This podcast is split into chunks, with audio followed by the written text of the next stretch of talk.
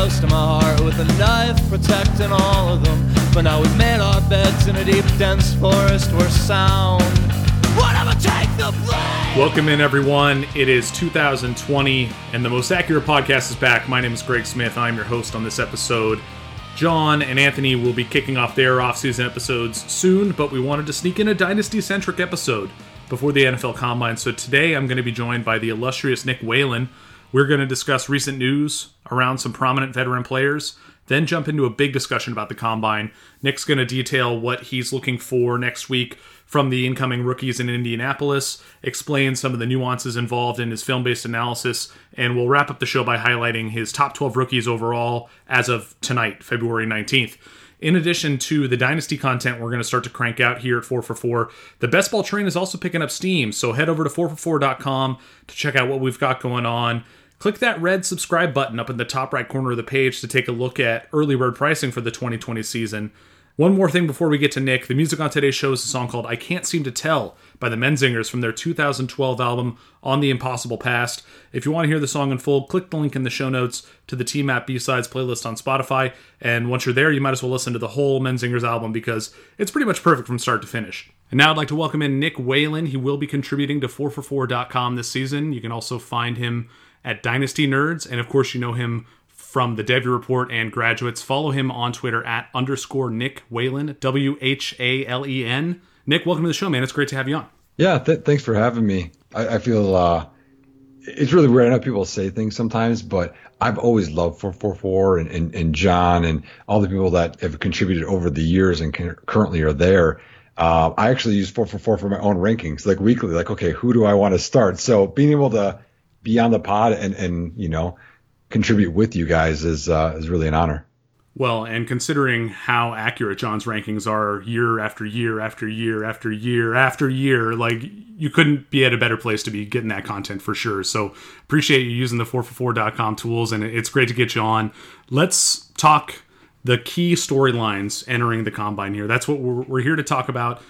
The rookies entering the NFL, but there's some other stuff going on, of course, with veteran players. And let's r- run through a couple of running back situations that have caught my eye recently. Uh, David Johnson, not looking like he's going to be a featured back in Arizona necessarily any, anymore. His contract is pretty rough, so he's not going to get cut. Maybe the Cardinals will try to trade him, but with that contract, he might not be tradable. Ian Rapoport is reporting that Kenyan Drake might get the franchise tag. Chase Edmonds is still in the picture still though it seems to me that the chances are that all three of these guys are going to end up back in arizona which isn't great for fantasy. What's your take on this cardinals backfield? It's a mess. Just like it was mid-season figuring out who's gonna you know for a while chase edmonds was going to be the guy and people were trading absurd amount of, of picks or players to get him and that didn't work out. You feel bad for david johnson because he had that great year and then it was an injury and then now we don't know what he is but when you look at the cap situation, I mean, his cap hit this year is $14.1 million with a dead cap of 16.2. So, like you said, I mean, if they want to cut him, that's a significant amount of money, and they don't save a whole lot necessarily. But then next year, there's only three million in dead cap, but it still is a $12 million cap hit. So at some point, it's going to hurt. So I don't know if they're just going to rip the band-aid off and just let it go, but either way, they could be having Johnson back, Johnson and Drake back, just Drake, or they could draft a rookie and not pay anybody, which is probably what I would do. So let's say they do just rip the band aid off, because I, I, think that does make some sense. Like the dead cap hits are rough, but if they just don't want to use the roster spot on them because they have Edmonds, because they have Drake, what does that do for those other two running backs, for Drake and Edmonds? Where would they be going in your drafts, do you think, if David Johnson was out of the picture? Well, it depends. I mean, they have to sign Drake too. So, sure. assuming they bring Drake back, I think he's in the RB two area for sure, just because he's a good pass catcher.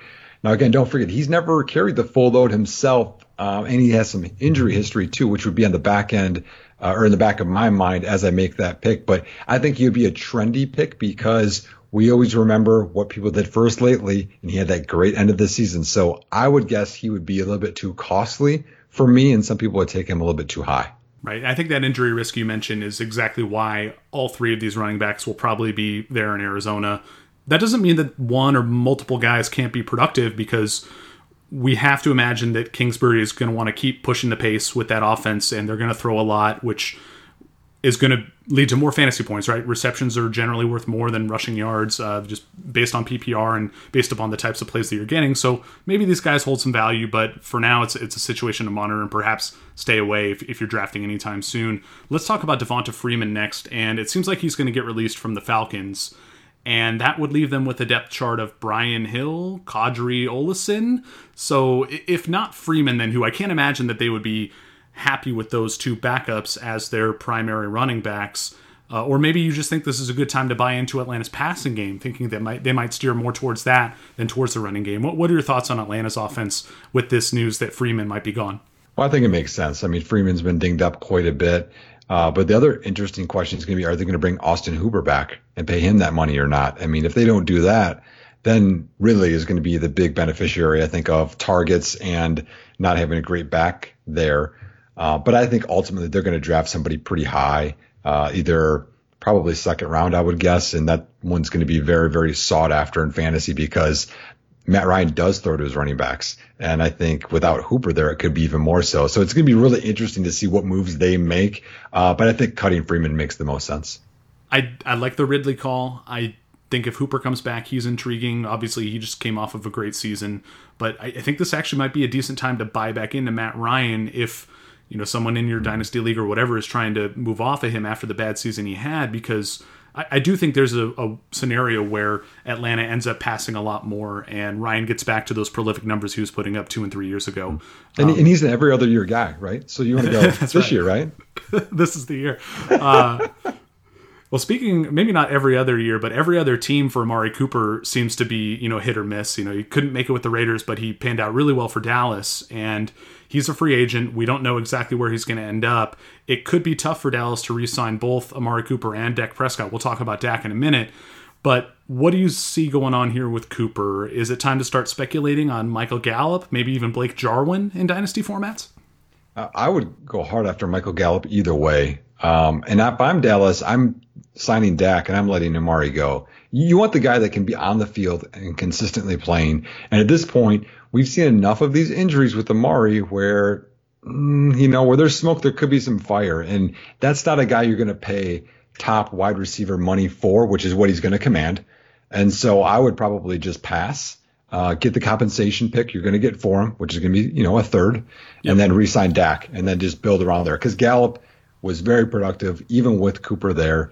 You can draft another receiver if you want.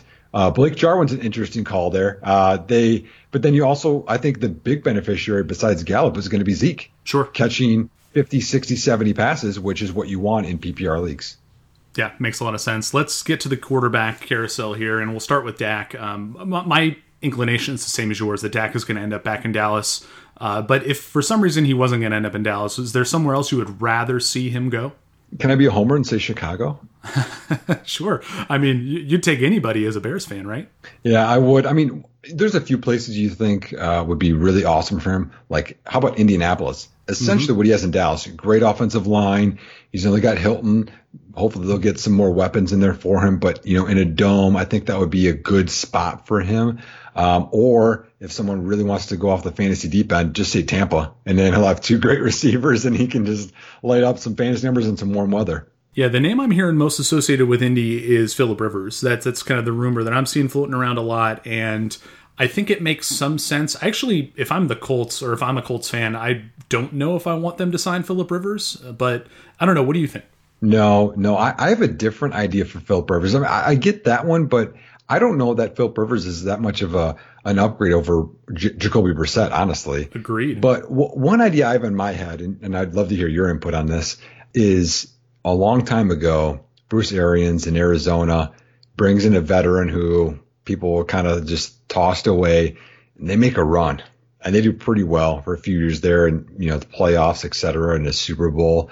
Um, for those who might not be initiated, you're talking about Carson Palmer. Carson Palmer, yeah. yeah. What if he reunites Rivers with Arians and now he goes to Tampa with those weapons? Yeah, I like that, and that makes a lot of sense considering the the well publicized story that Philip Rivers moved to Florida. Yeah, you're reading the tea leaves there. I like it. It, does seem like Tampa is the biggest wild card here in that it, it doesn't seem like Arians wants Jameis Winston back, and with that in mind, like who who else could end up going there? Rivers is one, maybe Teddy Bridgewater, but there aren't all that many other free agent quarterbacks I could realistically see going there because I, I think Dak is going to stay in Dallas. I think Tannehill is going to stay in Tennessee. I do think Brady is going to stay in New England, and if he goes somewhere else, I don't think it's going to be to Tampa Bay. So you're not really left with a whole lot of options otherwise for Tampa. Like, is there a scenario where you see them re-signing Winston even if they don't necessarily want to? Like, I think that's still in play too, right? Yeah, I think so because you think of Arians, he's old. He's not going to draft. You know, I know he he groomed Big Ben and Luck, but he's not going to draft a, a quarterback and then groom them and then in three years, all of a sudden they're going to be contenders. I mean, he's old. He's going to be done by then, in my opinion. So I think he's going to go a veteran to make a run for a year or two year, and then I think he's not even going to be in the league. So you know, he has to get someone on this list. It's not going to be Justin Herbert, etc. What do you think about Andy Dalton? Because with Joe Burrow likely ending up in Cincinnati, I mean, we we all assume that's going to happen. Like Dalton is kind of left without a home. Could he be a potential quarterback for Bruce Arians in Tampa?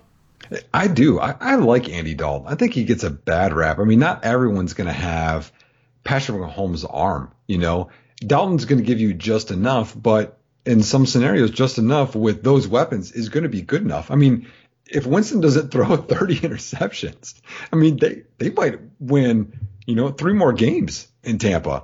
Um, and so I think Dalton could do that for you. I mean, I know people didn't like Marvin Lewis, but Cincinnati has not been a winner hardly ever, you know, if you want to go back to the early 90s. And, you know, Dalton led them to the playoffs many years in a row. And if he's that bad, then they must have had a great team around him. And I think he's got better receivers than Tampa if he ended up there. So, of the other teams that have maybe shaky quarterback situations, you mentioned the Bears earlier. I'm also thinking about Denver and Las Vegas and the Giants with Daniel Jones, maybe even Washington with Dwayne Haskins and Alex Smith and whoever else they have on that quarterback depth chart. Which one of these kind of on the fringe teams in terms of how set they are with their quarterback do you think could surprise somebody this free agency period and sign maybe a, a Bridgewater or a Mariota or or one of these other guys we've talked about? Now, how about Carolina? I mean, sure. you have a brand new coach, and when you're when you're a new coach, you want to bring in your guys, and they're going to be brand new uh, head coach, but also you know offensive coordinator. And if Cam Newton is not the fit that they want, I think they could be a really big dark horse here. And where would you see Cam going in that situation, or where would you want to see him go? Honestly, with Cam with his injuries, I would love to see him end up in a place where he could be protected. But I could see a, a team that wants some publicity. How about like Miami for Cam? Goes mm-hmm. down there. You know, he went to Florida a long time ago. Uh, maybe he can kind of rejuvenate himself there, and maybe they don't want to spend a high pick on a quarterback, or they can't trade up to get Tua, and they just end up with Cam.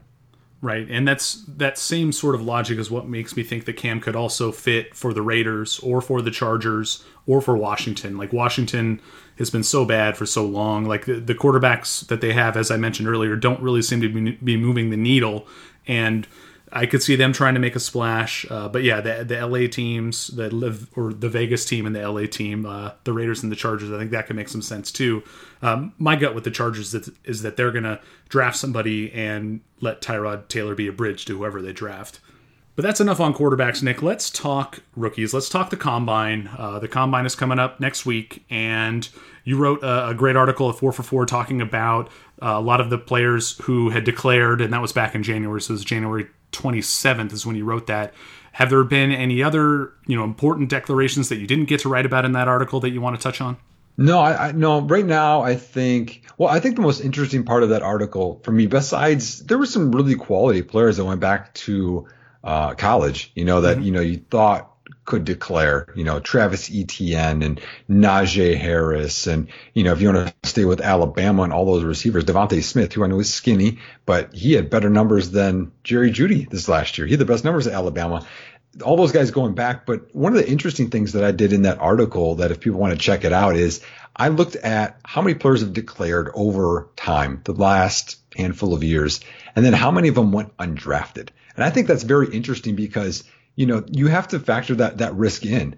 It hovers around about 30% of the players that declare don't even get drafted. And, you know, is that risk going to continue? Because this year is the most players that have declared for the draft ever. And you know, we're going to see some guys that are going to have broken hearts that thought and have agents whispering sweet nothings in their ear of how they're going to be this second or third round pick, and they're not even going to get their name called. Is there one player in particular that kind of epitomizes that for you? A guy who you think maybe shouldn't have declared, uh, but did, and, and, now you're worried that they might not get drafted? I don't know. There, there's a few I think that are very um, intriguing for me in terms of. Um, I kind of like Cole McDonald. I, you know, he's a surprise declare from Hawaii. Um, and if you want to just talk about quarterbacks, because they get talked about the most, he's um, he's intriguing for me, but he could have stayed another year. He turns the ball over a lot. And same with Jordan Love. I know some people love him. He's getting talked about first round of the Colts. I don't see it. I think if he waits another year and he goes back to those numbers he had from two years ago, he'll be much higher pick. So those two are kind of surprising to me, but I think they both get drafted. So, what else are you looking for from these incoming rookies as the combine approaches here? I know that a lot of people are going to be keeping an eye on Tua's health just to see how he looks, maybe not fully through the combine period, but also through the preseason and all that. Like, it's going to be uh, a waiting game with him, I think, more than anything. But uh, we have to assume he's still going to be a, a high pick anyway, based upon the talent he did flash in college. What do you think about Tua? What other storylines are you monitoring as we approach the combine? Well, first off, let's just say that's awesome that Tua had a great checkout of appointment for his hip yes. because he's a great player. And, and, if there's one thing about this game, I don't know if any of you guys have played sports and been injured. Injuries are the worst part of this game. If if you cheer for injuries because it helps your fantasy team, I don't like you. Okay, we, we should never cheer for injuries because this is their career, and I want to see Tua at the next level because I think he's special, and I think that we all benefit from good quarterbacks. We saw what Mahomes did and brought Kansas City the first championship, you know, in in a long time, and so yeah, I want to see him play. So I'm glad that he's healthy. So that's one. But I think the biggest thing, and I know people get wrapped up, and we'll talk about the combines, but vertical jumps and the speed and these, you know, there weren't underwear, no pads, no footballs, etc. I want to see the height weights. I want to see what guys are going to measure in that. I want to see how heavy they are. And this is the time of year where you hear those whispers of, oh, they had a bad interview. They failed a drug test. Those are the things that are going to matter more to me than they ran 0.05 faster in the 40 yard dash when they're never going to do that in the NFL. Yeah, that makes sense. And uh, for a lot of these guys, if you watch them play in college, and I'm not a big college fan necessarily, but if, if you you know watch enough games, you can start to see who the fastest guys are. You don't necessarily need the 40 time to tell you that. Um, it, it, there's relativity to this, right? Like when you see these guys on the field against their peers, for sure.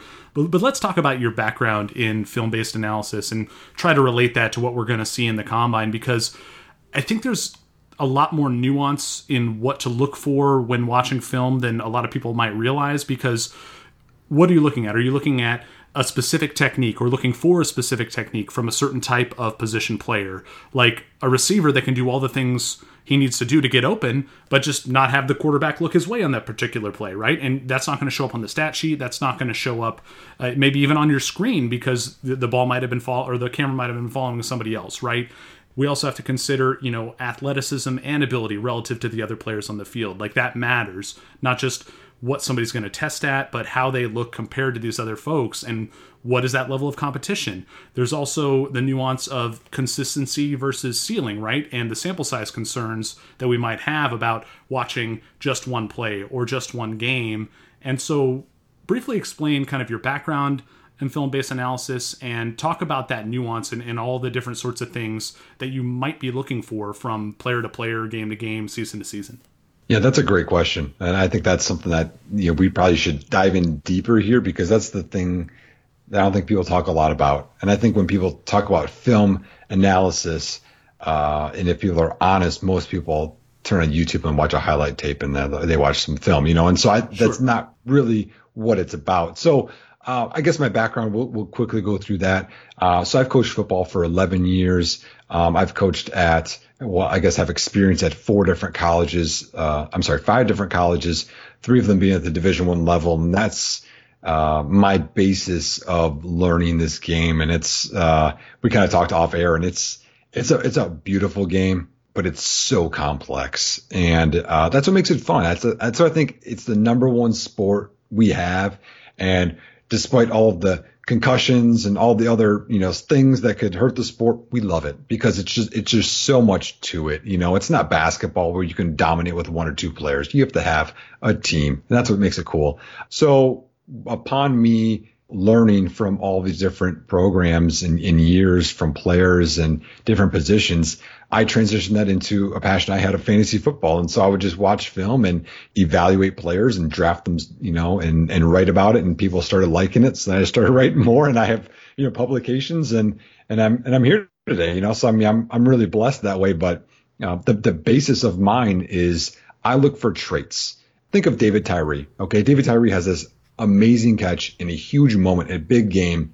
And if he makes that catch four more times or, or an awesome catch like that four more times, then we're talking about David Tyree as someone that you want to invest in. But that one amazing play, right? If we talk about that in a trait form, doesn't matter a lot to me. I need to see someone do something repeatedly over time. And then I know that's in their repertoire and that's a tool. And constantly, because I don't care about the combine, because uh, people talk about Henry Ruggs. Henry Ruggs starting in a three or, or a four point stance, right, or three point stance, and in a track uniform, running in a straight line, doesn't happen on the field. There's reaction time. There's aggressiveness. There's confidence. There's problem solving all the time because there's 22 moving parts on the field. Add in a few more if you want to add in refs, which sometimes get in the way. Sure, sure. Or football.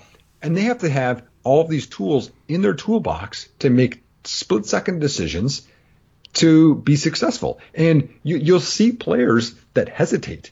They do something they've always done since high school or college where they bounce outside and they can't do that in the NFL and they don't become successful because they don't have another way that they can counter that. And so those are the things that you're constantly looking for. So if we're talking about, you had mentioned receivers, for example, I'm looking for not only feet off the line of scrimmage in terms of how they beat up press coverage, but also their hands and their hand placement. They have to have multiple ways that they're going to beat that DB. Now, let's say they're going to run a fade, for example. You can't just go to the outside because you have to leave room for the quarterback to drop that in. So I want to see them move inside or at least influence the corner to leave room on the outside.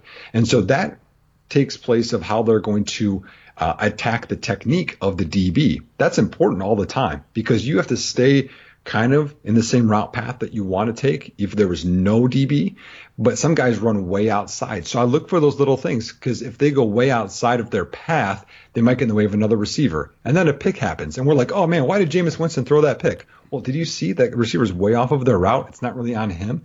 So those are some of the little things that I'm looking for is traits and technique and then how they problem solve because it's never going to go exactly how you want it to go. It's how you're going to react in that split second decisions that make plays happen. So, do you think the combine could be trying to capture or measure that stuff better, like maybe with scrimmages or something like that? Like, what would you rather see from the combine if what they're actually giving us isn't necessarily helping you from a film watching perspective? Does that question make sense? No, it does. I would rather they all have pads on, and I, and I would like it to be like a Senior Bowl that, I think that would be amazing. And the Senior Bowl also isn't great because you see guys do one on ones. For example, you remember years ago when Braxton Miller was lighting it up at the Senior Bowl and he's making all these DBs look silly? Converted quarterback. That's because he's playing like Dance Dance Revolution. He's taking five seconds to get into his route. And of course he's going to make a, a DB look silly. But you you have to get around a DB within the shortest amount of space possible because you want to stay in that, in that, that route stem, but also as fast as possible because your quarterback is going to get sacked and you got to get into your route because there's a timing aspect to it. So, you know, there, there's parts of it where I would love it to be a scrimmage, but it needs to be a little bit more scripted, I think, to be game like. And again, I'm biased because I'm a film guy, but what they do in the games matters way more to me than what happens at the combine. The only thing that can happen at the combine in terms of uh, jumping and speed is if I didn't see someone with that explosiveness or I see someone test out really poorly and then I'm like, okay, were they injured or sick or are they really not as explosive as I thought? Yeah, that makes a lot of sense. I, I mean, I like just that general notion that what they did in college and the games matters more than the combine. I think that that's something that we can see in common between you know the film analysis aspect of this and statistical analysis is that college production also matters a lot. Like the numbers they put up, uh, especially you know the advanced numbers that a lot of people are coming up with these days. That I do think explains a lot more than what the combine numbers do. And that, that's not to say that the combine doesn't have any value, right? Because it does give us a window into how these players stack up historically against all other players who have been at the combine before. I think that that's really important. But I don't know if any one specific combine test will ever tell the full story of a player just the same way that any one play or one game will tell the full story of a player it's just not that simple like you said it's a very complicated game with a, a ton of moving parts i have a few other questions about you know what your approach is in film analysis in just player evaluation um, as we you know prep to evaluate these rookies are you mindful about how old players are when you're looking at them yeah i think and I know you know breakout age is probably what you're getting to in terms of the stats, and and I'll just touch quickly on this. I'm not one of those where it's like it's all film and stats don't matter at all, and those guys don't know sure. anything. If if you ignore any aspect, I mean, honestly, every week new stats and plays happen. And anytime you get new information, you need to use the new information to have a different, you know, outcome or different perspective. So I think anytime we can get more information, it's useful, but I don't think we can use you know, like you were saying, I can't use one play and say, oh, this guy's going to be a first round pick. I need to use all of the plays if I can and all of the stats. And that's going to give me the, the most consistent projection or the most accurate way. So I think you need to have it just really, really well rounded um, in order to, you, know, you can't ignore something, I guess, just because it's not in your wheelhouse, if that makes sense. That makes a lot of sense. Now, how much value do, do you assign to special teams contributions? Is that part of your film watching repertoire? And if so, are there any players in the 2020 class that stand out to you in that regard? Like, I look at Jalen Reagor as one of the more hyped up wide receiver prospects, and he averaged over 20 yards per return in 2019 with TCU. Donovan Peoples Jones, a wide receiver from Michigan, was also a pretty prolific special teams player, and I've heard a lot of other people talk about how that can be a good indicator of potential success in the NFL. Where do you stand on special teams contributions? Well, I'm going to pivot slightly and come back to special teams.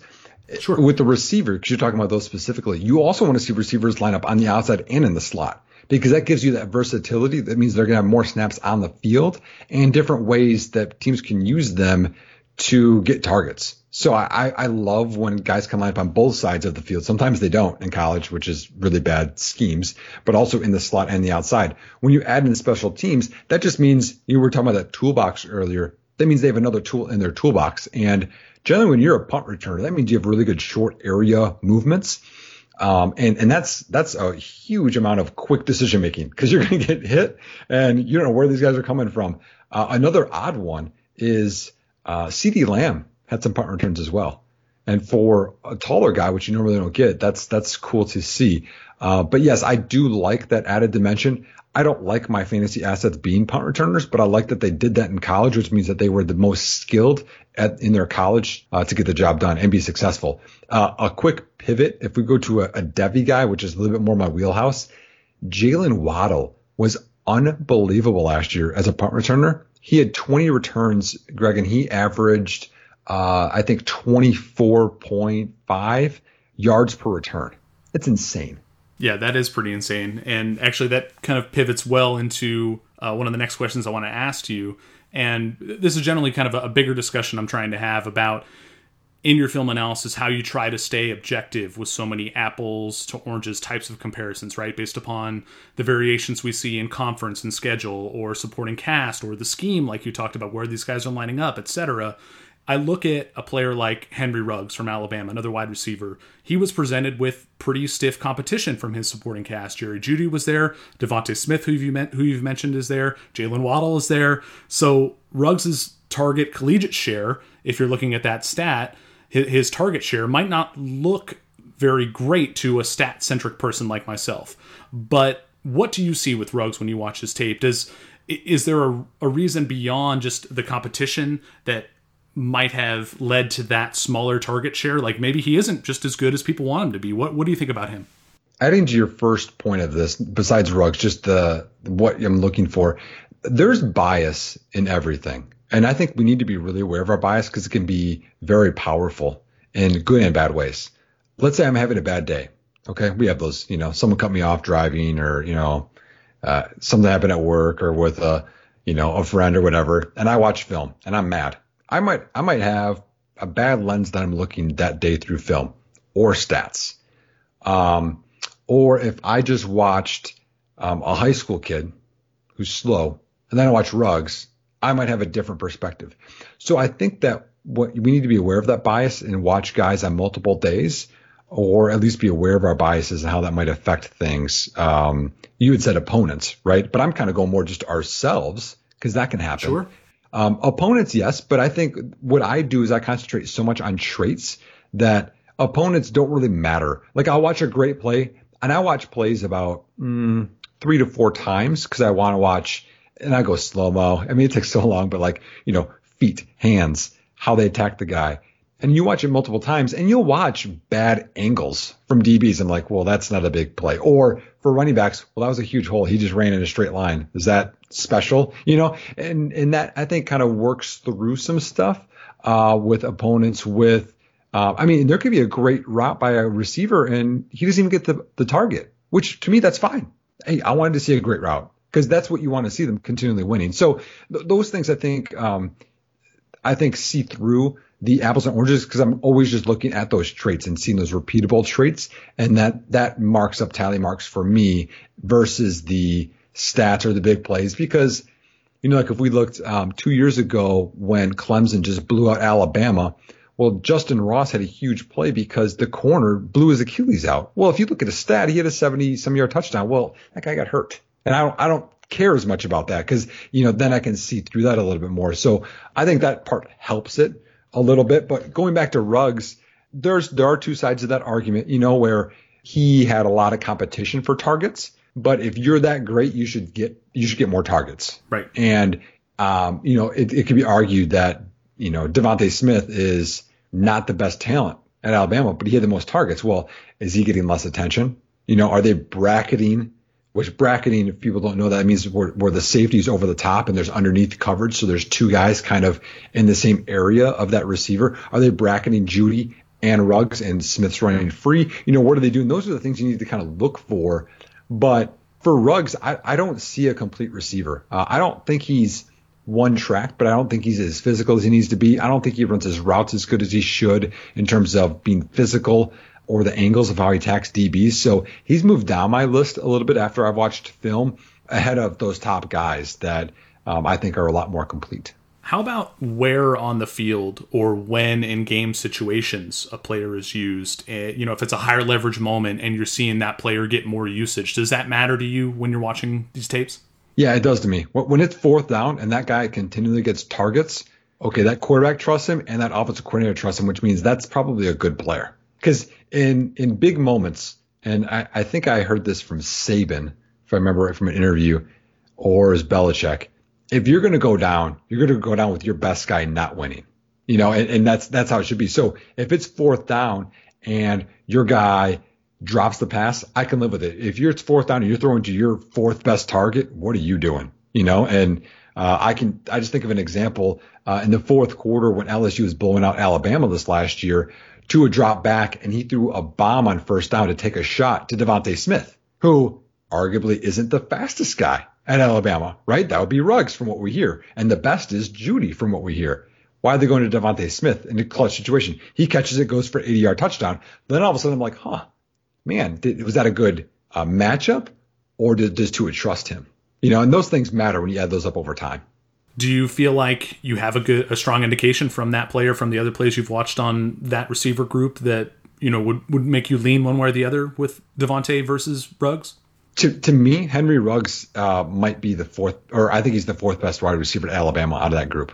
Whew, um, that's great. Yeah, Hot take. I like it. No, um, but yeah, I, I think that that high leverage stuff has to matter a little bit. It's one of the reasons why one of the few things I, I, do probably assign more weight than I should uh, is just touchdown production at the college level. Like you look at someone like Tee Higgins, he had 12 and 13 touchdowns in his final two collegiate seasons. Like I haven't watched a minute of Tee Higgins. I don't really watch college football that much, but to see that he was getting that many scores matters to me. It reminded me of one of the statistical reasons I liked Juju Smith Schuster coming out.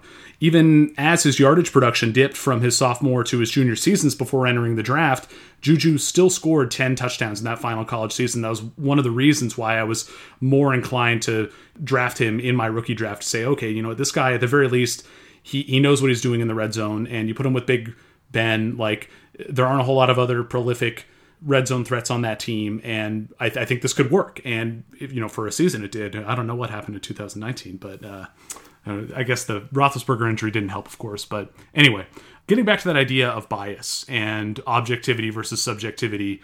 In your experience, do you think that there is ever benefit in being subjective, and how so?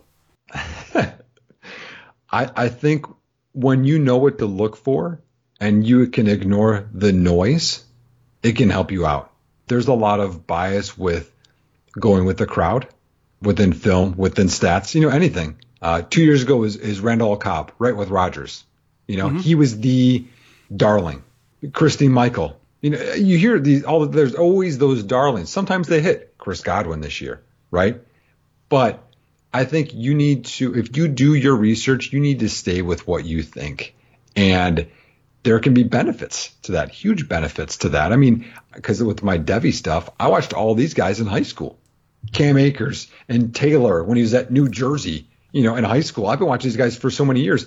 If someone says some take on Twitter, I would argue I've seen more film than they have because I've watched him for high school, freshman, sophomore, and now this year. That's four years of watching him. I don't know that everyone else has. So I think in a way, uh, you can if you've put the work in. But I've also, you know, I would say when I was less confident in this, I would get moved more by what people thought. And that's kind of bit me a little bit more. But it can be helpful if you hear other opinions. But I think uh, if you do your research, you should stay by what you think. Right, and if you're listening to smart people, that can also be helpful, right? And exactly. that makes a lot of sense. Um, yep. Like like Matt Waldman, for example, in film, I respect Matt a ton. I don't always agree with what he is, but when he says something, I listen because I know he put in a ton of work, and I know people have uh, you know their analytics people that they're like, wow, okay, I really need to rethink that is, but re- rethink your your your you know hypothesis or your results or your rankings. But you know just because it's on Twitter and 20 people retweeted doesn't mean you should like rethink everything. So allow me to dive into my own biases for just a bit, and I want you to tell me what you think about Joshua Kelley because before he went for a thousand plus yards and 12 plus touchdowns in each of his two UCLA seasons, he was putting up numbers at UC Davis, which is my alma mater up in Northern California. So what do you think about Joshua Kelley? Uh, I think he's a slower twitch guy, and one thing that I've been coming to the realization of the past probably last two years is I think that uh, you know Mike Warren I think is similar to Josh Kelley in terms of high production in college, physical guys, but not quick twitch. And I think there's a baseline amount of athleticism you need to be fantasy football relevant or an impact player, especially at running back, unless you're hoping that an injury happens. You know, Jalen Samuel gets it. Gets yeah, volume, you know, volume is king, right? Exactly. So um, I think that we pay too much attention, kind of in general, with those big guys. Not not to hurt the bias of your guy of your own school, but I think that we pay too much attention to these day three guys when rarely do they hit, and we need to pay attention what NFL draft says and the higher athletic guys than the outliers. Right. So that actually makes me think of someone like Aaron Jones, who you know was a pretty late draft pick, but all the measurables were there. Like he was getting a ton of hype from the fantasy community based upon that, based upon his college production. It, it, was kind of a mystery why he was drafted after Jamaal Williams at the time. I mean, it kind of still is a mystery based upon what they've done at the NFL level. That's not to take anything away from Jamaal Williams, but Aaron Jones does seem like a, a special type of talent at the very least when he's healthy. D- does that matter more to you when you look at like combine and st- statistical production like you might be that's the sort of stuff you're looking for that kind of quick twitch athleticism maybe expressed in a different way whether it's through the production numbers or through the combine measurables. Does that make sense? No yeah exactly. Yeah and that's you know he's that guy where he's athletic enough and he catches the football, which we talked about is super important in terms of fantasy football production. So he's a guy that I would have taken a chance on with Jamal Char- Jamaal Williams, not Jamaal Charles. I like Jamaal Charles back in the yeah. day. Jamaal Charles is pretty good yeah. Um, But Jamaal Williams, I didn't see it, and so I know some people really didn't. He was high on Mel Kiper's board, and you know out of BYU, but uh, he's one that I wouldn't have pursued based upon the baseline athleticism and the hands.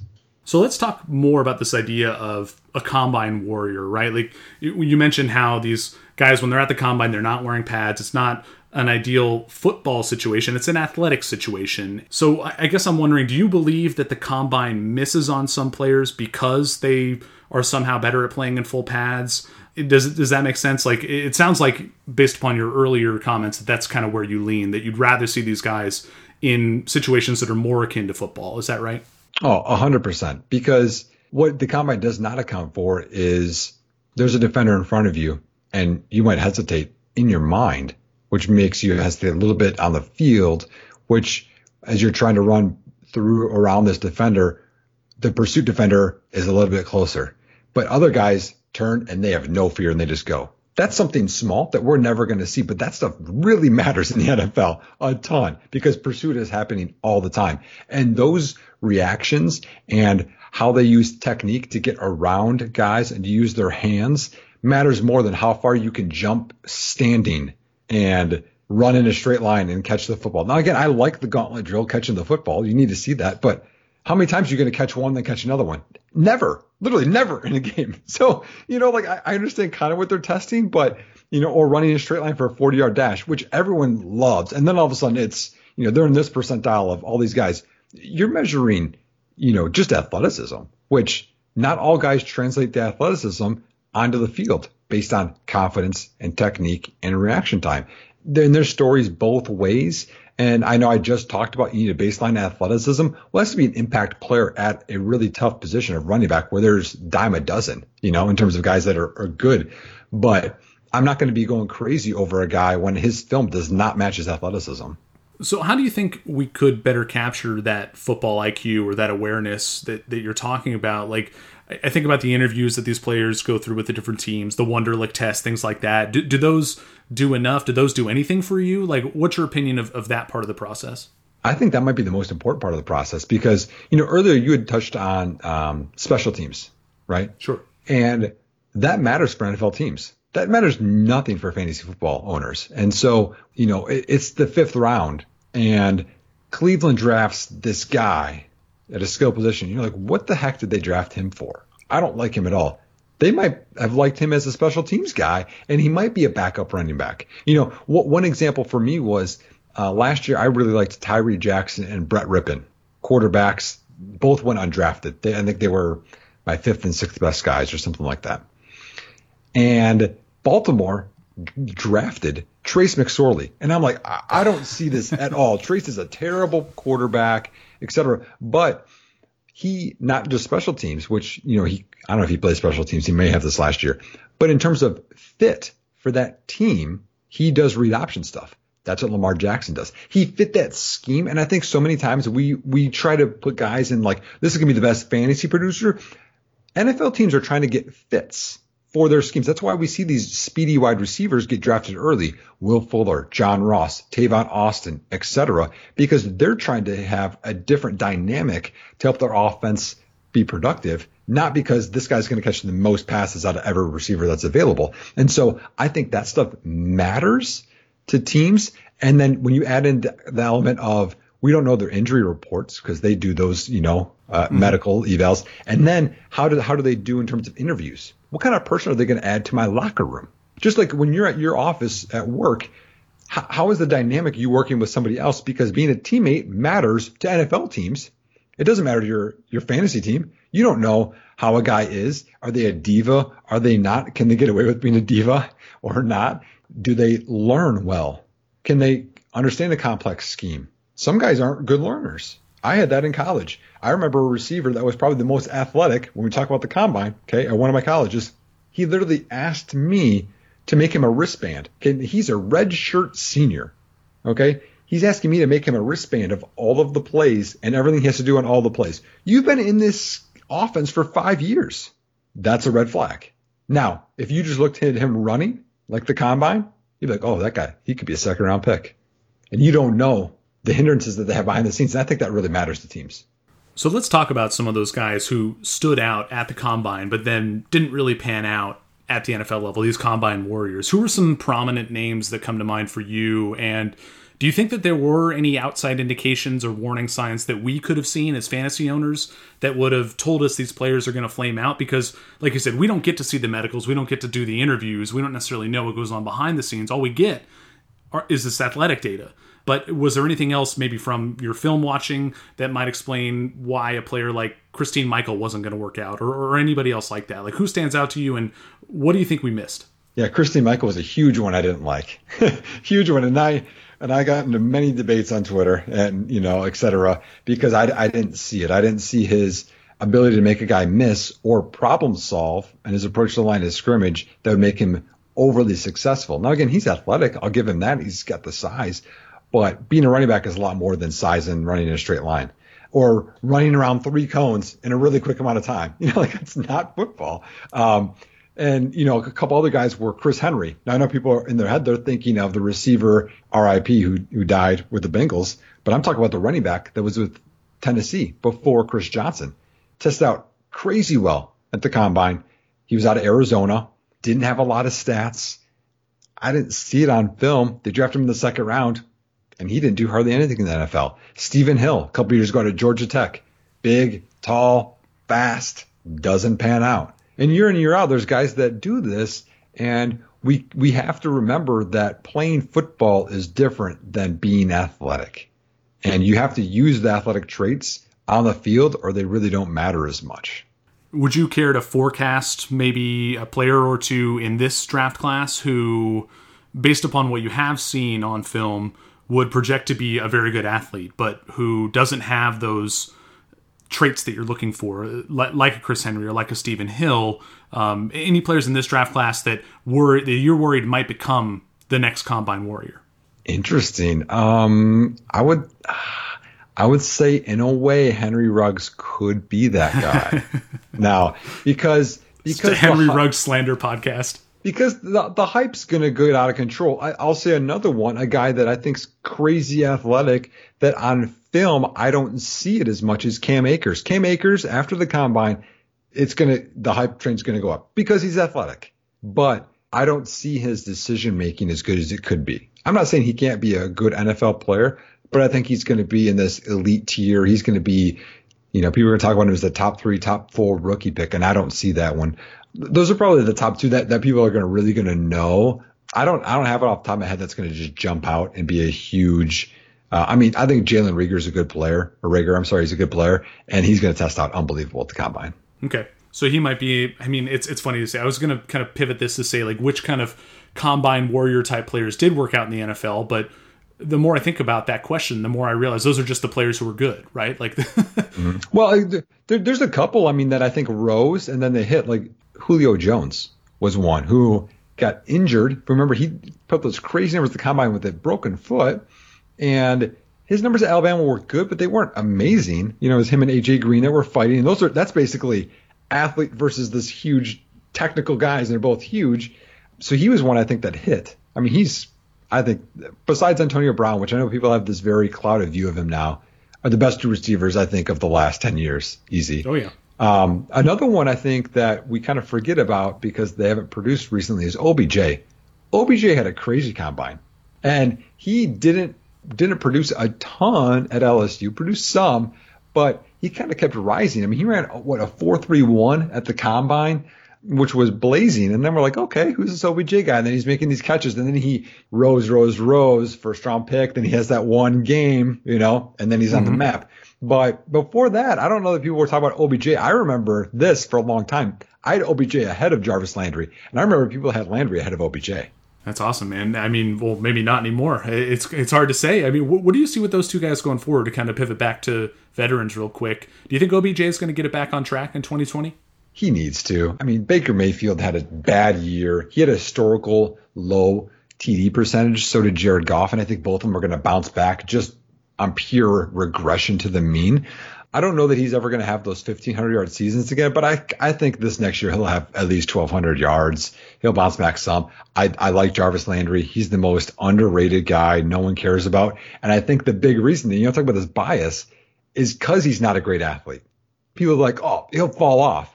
He's a good football player, which in the end, if they get the stats, that's all that matters. So let's try to crystallize this discussion that we've had about the combine and about these rookies uh, into something that fantasy players can use, right? Let's talk about your top 12 rookies overall, and maybe we can also talk about the top quarterbacks and tight ends because they're not necessarily going to always fit into that first round of a rookie draft. Where, where, does it start for you up at the top? Are you looking at a running back? Are you looking at a wide receiver? Like, who stands out to you from this class if you go to rank your, your top rookies overall? To me, right now, I mean, you want to have, and I've been preaching this, and if you haven't heard this, I'm going to say it again running backs that can catch are going to be good fantasy producers. I will start with this. I don't know that this class has an elite, they're going to be top three their position player in it. And I think too many times we think this the newest is going to be the best. Right. I don't think that's what this class is. I think this class has seven guys that are in my first tier, and they're all pretty good. And I think that's okay. So, I mean, in that top tier, my running backs in order right now, again, I'll do a lot more film, would be Swift, D'Andre Swift at Georgia, who catches the ball really well.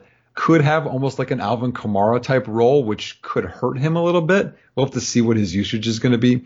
Then it would be Jonathan Taylor, who doesn't have as great of hands, better this last year. How and you want to talk about you know athleticism versus how they use it on the field. What's interesting, I'll just put this film tidbit in here if that's okay. Swift is very creative. He can press a hole, which pressing hole is going to the design hole and then cut back and have these huge cuts.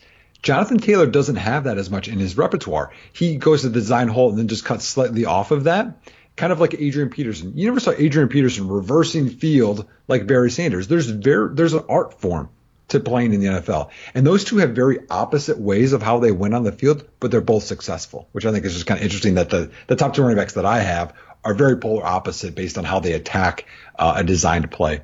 Uh, but my next running back would be Clyde Edwards Helaire, who's under the radar if you have not watched him or you don't have him up there, you're really missing out. This guy is special in terms of making guys miss, catches the football really well, super quick.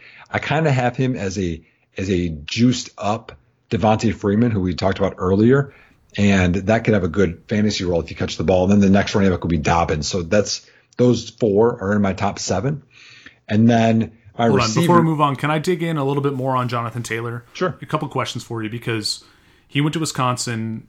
Wisconsin is known relatively well as a, a an offensive lineman factory. Correct me if I'm wrong. Mm-hmm. Um, how much do you think he was helped by that aspect of his college? And following up on that, Taylor averaged over 308 carries per college season in, in his three years. Do you have concerns about that workload? Perhaps making him more prone to injury at the NFL level, or maybe preparing him better for the NFL level. Like, how does that sort of large workload for running back factor into your analysis? Mm-hmm. No, two good questions. One, I think the the Wisconsin system helps Taylor because um, they they use the running back a ton. So you're going to see him, and you're going to get a big sample size, which is good. You know exactly what sure. you're going to get in Jonathan Taylor. The offensive line isn't as elite as it has been in past years. In fact, if you want to look at Swift and Clyde Edwards Helaire had better offensive lines in terms of um, you know projected yards you know that a running back should Yards get. blocked, sure, okay, right versus Taylor. So um, I know, and again, that's that bias, right? We have that bias where we're like, oh well, you know, Taylor isn't as good because Wisconsin's line is just really good, but LSU's was amazing. So is Georgia's. So um, that's just something to, to think about too. So in terms of the workload, no, that doesn't bother me because honestly, with how the NFL is right now, we only care about their rookie contract, and when the carries are going to catch up with them, we're not going to probably care about them as much. So you know, when you look look at four to five years of Taylor, the, the carries aren't going to matter. And he hasn't been dinged up. You know, Swift has been dinged up. Clyde Edwards Helaire has been dinged up. Dobbins has been dinged up. Akers has been dinged up. Taylor hasn't. So, you know, in a way, that might be a good thing, knowing that either, you know, he can play through injury or he's just very sturdy. Fair enough. So, um, recapping the top four you had, it was D'Andre Swift, Jonathan Taylor, Clyde Edwards, Helaire, and J.K. Dobbins. You said those guys are all in your overall top seven. Do you want to keep going with running backs? Do you want to add some wide receivers to the mix? Uh, what's next for you? Yeah, because that top seven, I think, is my top tier, and then there's a drop off. Uh, so let's talk about receivers, and this is going to be a little bit of a, um, I don't know, a surprise probably for some, but I, I like CeeDee Lamb. I think CeeDee Lamb is very well rounded receiver. He's the most complete for me in the way that he wins before the ball's in the air, while the ball's in the air, and then afterwards. His YAC's awesome.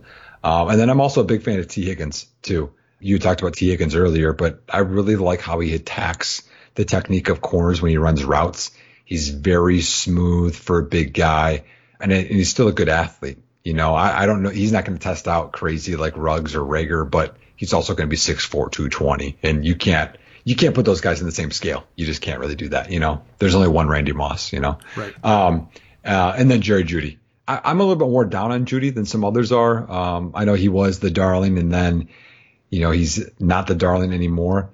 He lined up in the slot a lot and he's not very physical. I, you know, obviously his route running is great.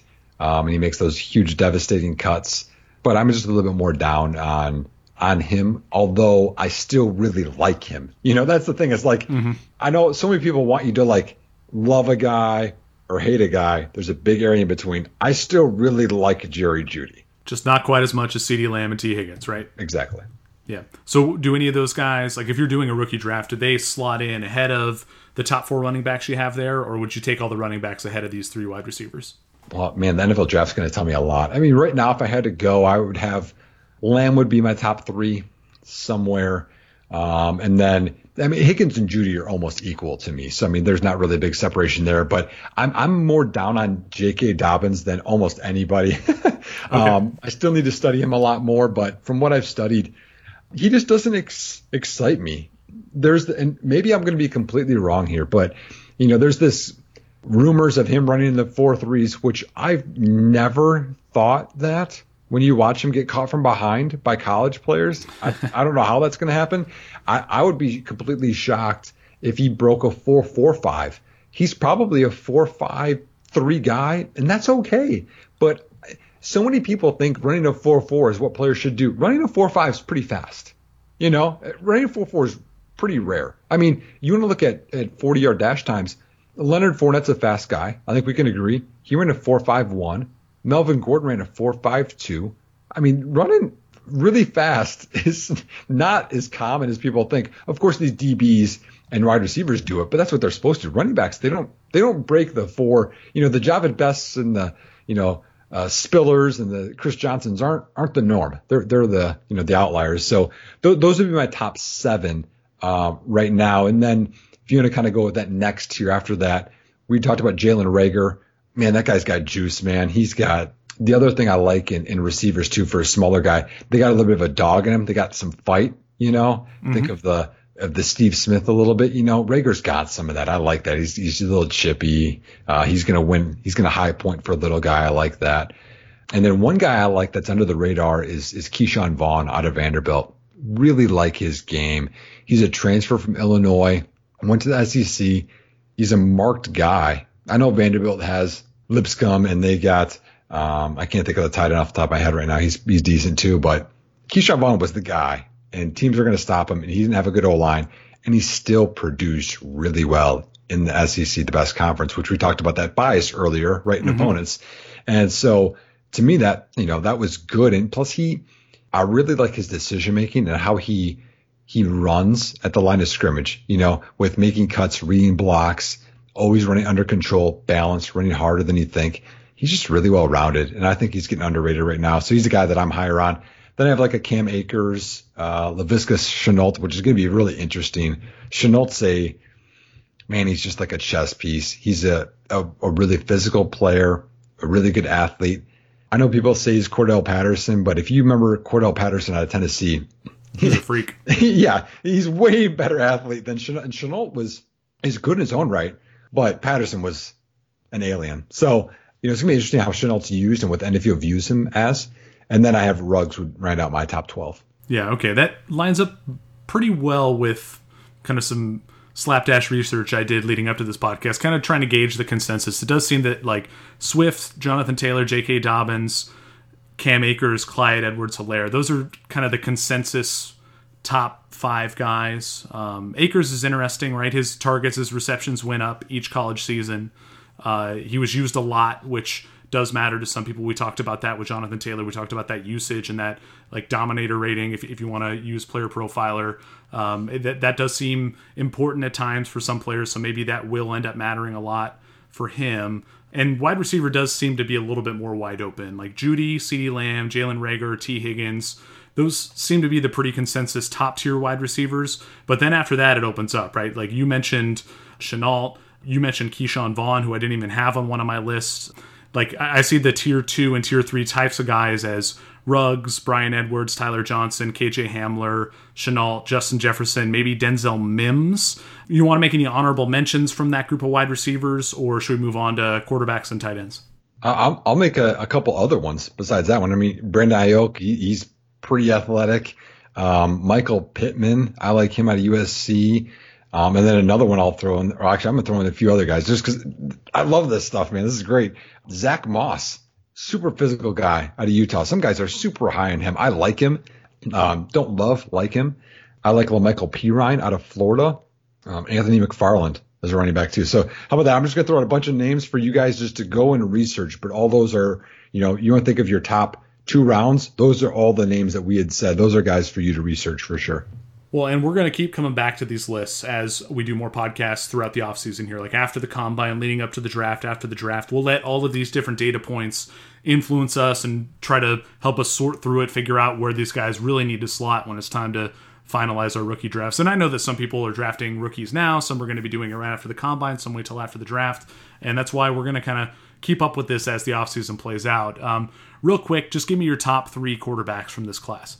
Yeah, I'm a little bit different than other people, but I, I have Tua as my number one quarterback. I like Joe Burrow, but I think Tua could be special, and I'm not a medical doctor, so I'm not going to anticipate how he plays when he's back. And then I know people like Jacob Eason, they like Justin Herbert, they like Jordan Love, but my third quarterback is Jake Fromm from Georgia. I don't trust those other guys, and I know Fromm's not going to be amazing, but I think he does things all pretty well, and that's going to be my third guy. So, w- what did Fromm show you at that level? Because I think most people agree that Tua and Burrow are the top two, uh, but who you put third does matter. That's a little bit more of a, a nebulous situation, right? Like, wh- what is it more specifically that you like about Jake Fromm? Anticipatory throws. I think he re- reads both sides of the field. He can uh, look off safeties. He can manipulate them, which is nice.